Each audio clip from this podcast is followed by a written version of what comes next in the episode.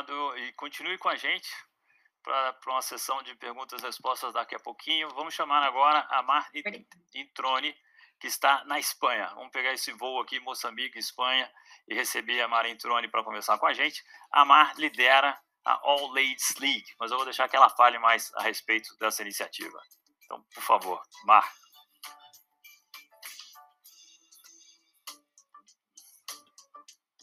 Dia. Bom dia. Olá, Mar, peço, como vai? Peço desculpas, eh, embora eu não falo português, mas eu gostaria de dizer algumas palavras na sua língua. Eu sou muito honrada, honrado e feliz em fazer parte deste evento criativo e visionário feito de grandes mulheres como Edna Boldoni, eh, Liliana Schiavo, que me ha convidado. Eu sou muito grata por esta oportunidade para se sentir fortalecido e expressar uma mensagem de união, mudança e transformação centrado no indivíduo. I'm going to continue in English now. Uh, foi, muito, foi muito bom, Mar. Obrigado por essa abertura em português. Foi nota 10. Muito bom. Thank you, thank you so much. I'm so sorry if I, I really wanted to honor the, the It was perfect, very clear. Thank you for that. Thank you. Thank you so much for your generosity. I'm going to I'm going to divide my presentation in three in three parts. In where we data that is very important that we go through the data because they are very curious um, elements to to analyze. Then we are going to go to empowerment. What we mean with, empowerment and what means for the civil society, the role of the civil society and the individuals. And then we are going to go into global networking, finally. Data. Let's go to the Global Gender Report of 2020. It has a forecast that we are going to get into equality in 19 years, almost one century. And it's a serious study, so we have to take it seriously. Because this euphoria that I share, of course, this euphoria for equality with the SDGs, especially with the SDG 5, with, with an agenda of 2030, it makes us reflect because we, we are not going on the correct road. So we have the resources, we have the people, we have the technology, but we are not moving forward as we should to get into a short term, let's say in a couple of years. So let's go, let's go with the global ranking in, in gender gap, in gender equality we have in gender gap, sorry, Spain go in the eighth position. In Iceland, as the Nordic countries in general, they go in the first position. And Brazil go in the 92. So what's going on? What is successful and what's not? In a very simple interpretation, we could say that Spain is successful and Brazil is not. We are going to explore that, and you will see that it's not exactly like that. For example, the legal framework, a legal framework on quotas on the women presence on, and the, in Brazil is 30%. In Spain is 40%, more or less the same. Now, in reality, what that means that in top business position in Spain, they're just 22%. They don't get to the 40% despite being considered a successful model. Brazil go very much behind at 8%. And in for political part, political sector is different. In Spain, they have reached the 40%, but they have reached the 40% because of the sanctions. They apply sanctions to the political parties. That's why they feel, well, not motivated by force to do it. Brazil, it just gets a 15%. But now, let's, let's explore if that go with the culture of the country. The perception of safety is very important for women empowered, the perception of safety. You cannot be free if you don't feel that they're safe and with guarantees. In Spain, in a, in a survey recently done, the 50% of the, the Spanish people say that they feel that the women's rights in Spain are under threat And another 30% say that they are vulnerable and we are not moving forward. So you see, a successful model as Spain, they have a 80% of the people that think that we are not moving, moving forward on gender equality. So it's very relative. That's why I would like to enter in the second chapter of my presentation that is empowerment, what we consider women empowerment. I am particularly interested on this because gender equality supposed the measure of what is empowerment for women, for each woman, each individual woman that have the freedom and the autonomy to take control of their personal and professional decision making processes. And that is not go aligned, and it should be. We have a legal framework, we have the resources, we have the institutions, we have sustainable development goals that is the most ambitious uh, moment, historical momentum that gender equality have arrived to. But you know, we cannot say that we really in Spain we could get mm. into empowerment. For example, in this this that I take it as a, a successful model. So for me, cultural aspects are the one that are constrained. And even if we have the legal framework, even if we have the institution, we are going to continue being being on a burden, very important burden. And that's why the report from the Global Gender Gap is there. We will take one century. Why? We are going to take almost one century to get into gender equality because there is a cultural bias that is still there and we have to be removed. How we remove something that is enquisted in the societies, how we do it. For me, uh, the first aspect that we need to take into account is that in the last three decades, we have destroyed the welfare state. And we need to be aware of that. There are global crises that are completely different. The states and the political leaders cannot deliver in the way that they done half a century before. For that, we need to respond differently. New global crises, new responses. So a new era demands awareness that we need to do differently and innovative. It's not just to do more, it's not more production of law that we need it. But it's not just about that. We need to change the system, and the system means doing differently. Awareness that we need to do that. Second, what I love to call that is zero leadership. Zero leadership. Citizens, institutions, NGOs, representative for women we have NGOs that represent the civil society, but we have also have seen that this is an old model of feminism, that they are biased most of the time because of ideology, because of political partisan, because of lobbies, because of founding. So we, it's not that we are going to get rid of them, but we have to reorder this system. So we cannot rely on this vertical and hierarchical leadership that when we look at our representatives of the civil society, we look at the political leaders, we look at the global institutions. We need to change that, need that narrative, and make of the citizen part of the leadership, a very active leadership. And I would like to give you an example to illustrate what is my idea. That is e-government.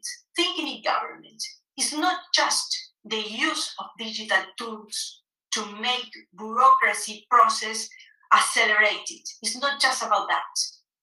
It's about to change what means to exercise democracy. It's not that the citizen leave the government alone five years. No, e-government means an steady relation with the government in which the leadership is from the citizen in an exercise of transparency and accountability, accountability that force the government to give responses and to change. That will be very helpful for gender equality because it's a continuous control. So we have awareness, zero leadership, a new model of feminism from activism to advocacy entering the fabric of the society. And finally, strategic partnerships. We know there is an SDGs SDG that contemplate, but we really implemented. We implement strategic partnerships or we establish agreements, dialogues. We need to go further than that. and really create from the citizen a leader. And to become a leader, they have to be a partner with the government and not just demand. That's why I started saying this is like the, the, the rusty welfare state that we are waiting and waiting for them to deliver, and they are not able to do it because they are the seriousness of the of the global crisis, the multiple crisis, force us to change that. And we enter in what means networking and why is empowering for especially for women. Because for me, global networking is like a panoptical. Now the panoptical is the, the inside the panoptical are the global institutions, the NGOs, the private sector, and the citizens are around. We need to change that. The citizens have to be in, and the global institutions and the leaders have to be out in an exercise, as I said before, of continuous accountability. That's what really will change the culture that, in the end, for me, is the real bias. We need to be aware that in this era that we have entered, individual efforts are very, very important. No individualism in the sense of selfishness. I see it in a way of individual talents, individual skills that join together with others, with creativity, with innovation, using technology different. Social media is the power of image and should be the power of critical thinking. That's what we have to boost, and these forums and organizations have to debate about that, creating critical thinking. That is the real legacy that we could leave, and we could adapt it to each country and each culture. It's very important that gender equality, we have to be ambitious, really ambitious. If we search for a global goal, it had to be inserted and include all the nations with their culture and their religion and their meaning on gender equality. That's why it's so important, as I said, this, this panoptical and this awareness that we enter in a, in a new era. And, and let me be a bit romantic and think of this as a new era for Belle Epoque. This Belle Epoque that they created the electricity, the cinema, the artists. This is time for that to join all skills, all talents in a moment of flourishing, in a moment of illumination, in a new Belle Epoque. And finally, I will finally go with my, my poor Portuguese, but uh, allow me please to say, eh, para finalizar, não acredite que eu disse a você, dados, fortalecimento, network, el verdadeiro desafio é individual individual responsável,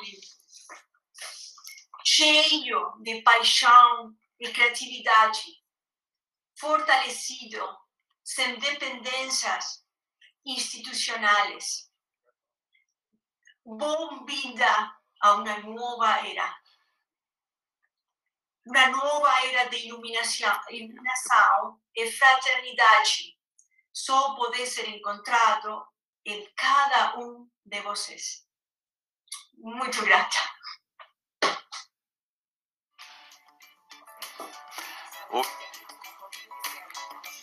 Oi, pessoal. E aí, o que vocês acharam dessas duas apresentações maravilhosas? A gente está aqui com, no estúdio com algumas pessoas de pé, batendo palma, tanto para a Quitéria como para a Mar. Sensacional. Que oportunidade que o IBG está trazendo para a gente de interagir com essas duas mulheres. Sensacional. O pessoal está aqui batendo palmas de pé do meu lado. Obrigado.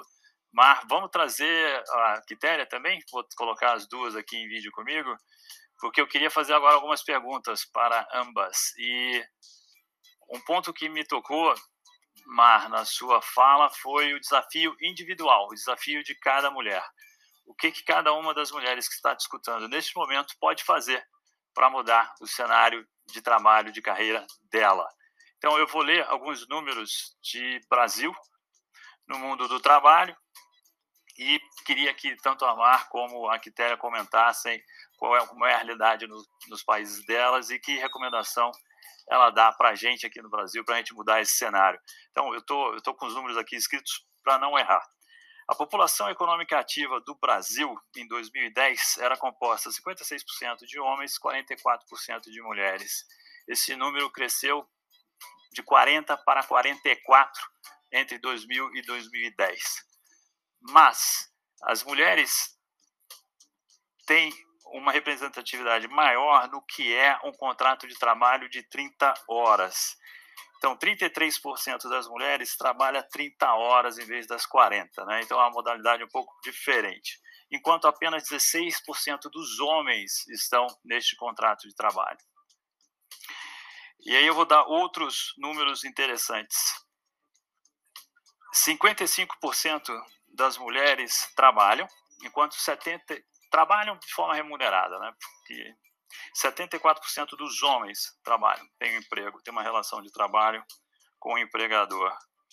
É, mas olha só como esse número de 55% das mulheres muda quando a gente pensa em mulheres com filhos de até 3 anos de idade versus mulheres sem filhos nessa faixa etária. Então, 55% das mulheres trabalham, mas se ela tem um se ela tem filho até 3 anos de idade, esse número é um pouquinho menor, 54%. Se a mulher não tem um filho nessa faixa etária, 67% delas trabalham. Mas olha só, a média cai porque esse número é pior entre mulheres negras e pardas. No trabalho doméstico, as mulheres fazem 20 horas de trabalho em casa, enquanto os homens fazem apenas 11 horas de trabalho no que são os afazeres domésticos. E aí, na hora que a gente traz as estatísticas para o mundo do trabalho, para dentro da empresa, olha só, na universidade, 58% dos alunos são mulheres. Quando a gente chega no nível de entrada nas empresas, a gente tem mais ou menos essa relação, 52% são mulheres. A gente chega no nível gerencial nas empresas, esse número cai para 39%, que é um número pico em 2017, de 2017 para hoje, esse número vem caindo. Quando a gente fala nível de diretoria das empresas, 14% apenas são mulheres. Quando a gente fala de CEOs, apenas 4% são mulheres.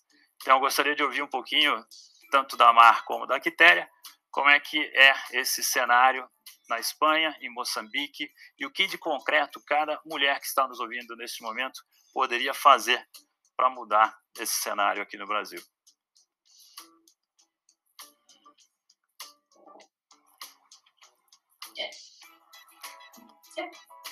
Myself? Mar, sim, se você quiser começar, por favor. Um, I may, may, I, may I, may I uh, speak in English?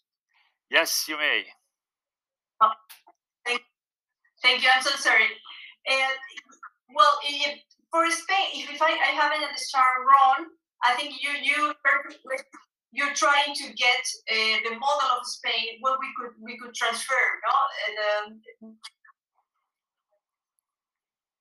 transfer to, to Brazil. Uh, I really, I, I really think that there are there are several aspects that um, would help. First of all, as I say, from the individual level, it's very important that the woman get into an organization. They have to be associated. They have to be organized. It's, it's very empowering. It's absolutely empowering to be together. So this individual uh, initiative but when they gather with others and the correct use of, of the tools and digital tools. There have been studies that say that women go behind men, not just in, in terms of digital insertion, because they don't show interest. So we need to boost that interest. So that is the first aspect. The second one, in relation to the labor market, here in Spain, there have been many um, promotion of what is flexibility, labor flexibility for women. So they have conciliation, family work. That helps a lot. In fact, in the last year, we, after it was during the, the pandemics, there were 80% of the women that work that work in partial uh, time. No? So they were part time. They were part time. So I think that is, is really good. And the other aspect is to transparency from the companies that they publish their salaries is a way to show that they, they and they could compete also with other with other companies. I think uh, to, to apply for, for for jobs who do that is a guarantee that they would be protected. Obrigado, Mar. Quitéria, por favor. Eu, eu queria partilhar, em primeiro lugar, que Moçambique, em termos de estatísticas, em termos de representatividade, nós temos um elevado número de mulheres nos postos de decisão, uh, que é, ainda não é o desejável, mas agora está aos 40% no nível do parlamento. Mas uma das discussões que nós temos com mulheres é que mais do que números, nós queremos que estes, estas estatísticas se traduzam em ação efetiva das mulheres, que significa que elas tenham mais voz, que nós tenhamos mais poder na mesa de decisão. Porque Moçambique é um bom país de conformidade, ou seja, sabe que ao nível das Nações Unidas é preciso cumprir com alguns requisitos para ser considerado um país em conformidade. Então, consegue colocar mais mulheres no parlamento, mais mulheres em alguns postos, mas que não chegam lá efetivamente por, por pela, pelo, pelo, ativismo, pela força ou pela pressão que nós fazemos como sociedade civil, mas que muitas vezes são colocadas para dizer: olha, vocês estão a demandar maior presença das mulheres, então hoje vocês têm aí mulheres então, o desafio que nós temos como mulheres, que nós estamos a assumir, é, acima de tudo, é que nós queremos representatividade, sim, queremos mais mulheres na decisão, mas não basta ter mais mulheres. É preciso que os números se traduzam em participação ativa das mulheres. É preciso que as mulheres sejam dadas ferramentas e recursos adequados para responder às demandas das mulheres que, que representam. E é preciso que haja clareza dos caminhos pelos quais as mulheres ascendem as posições de liderança. Ao mesmo tempo, é preciso construir a solidariedade para que as mulheres que estão no poder de decisão então, tenham um apoio suficiente para tomar decisões arrojadas na defesa das mulheres. Ao nível de estatísticas no geral, por exemplo, nós, a maior parte da população moçambicana sobrevive da agricultura que é uma agricultura rudimentar, de subsistência. E destas mulheres, desta percentagem, maior parte das mulheres trabalhadoras, quase 90% das mulheres trabalhadoras, estão na agricultura. Comparação com 70, 60, 70% de homens. Uh, e, e, nós temos, em termos de estatística, em Moçambique, cerca de 50% das mulheres com mais de 15 anos estão na força de trabalho, ou seja, as mulheres começam a trabalhar muito cedo. Uh,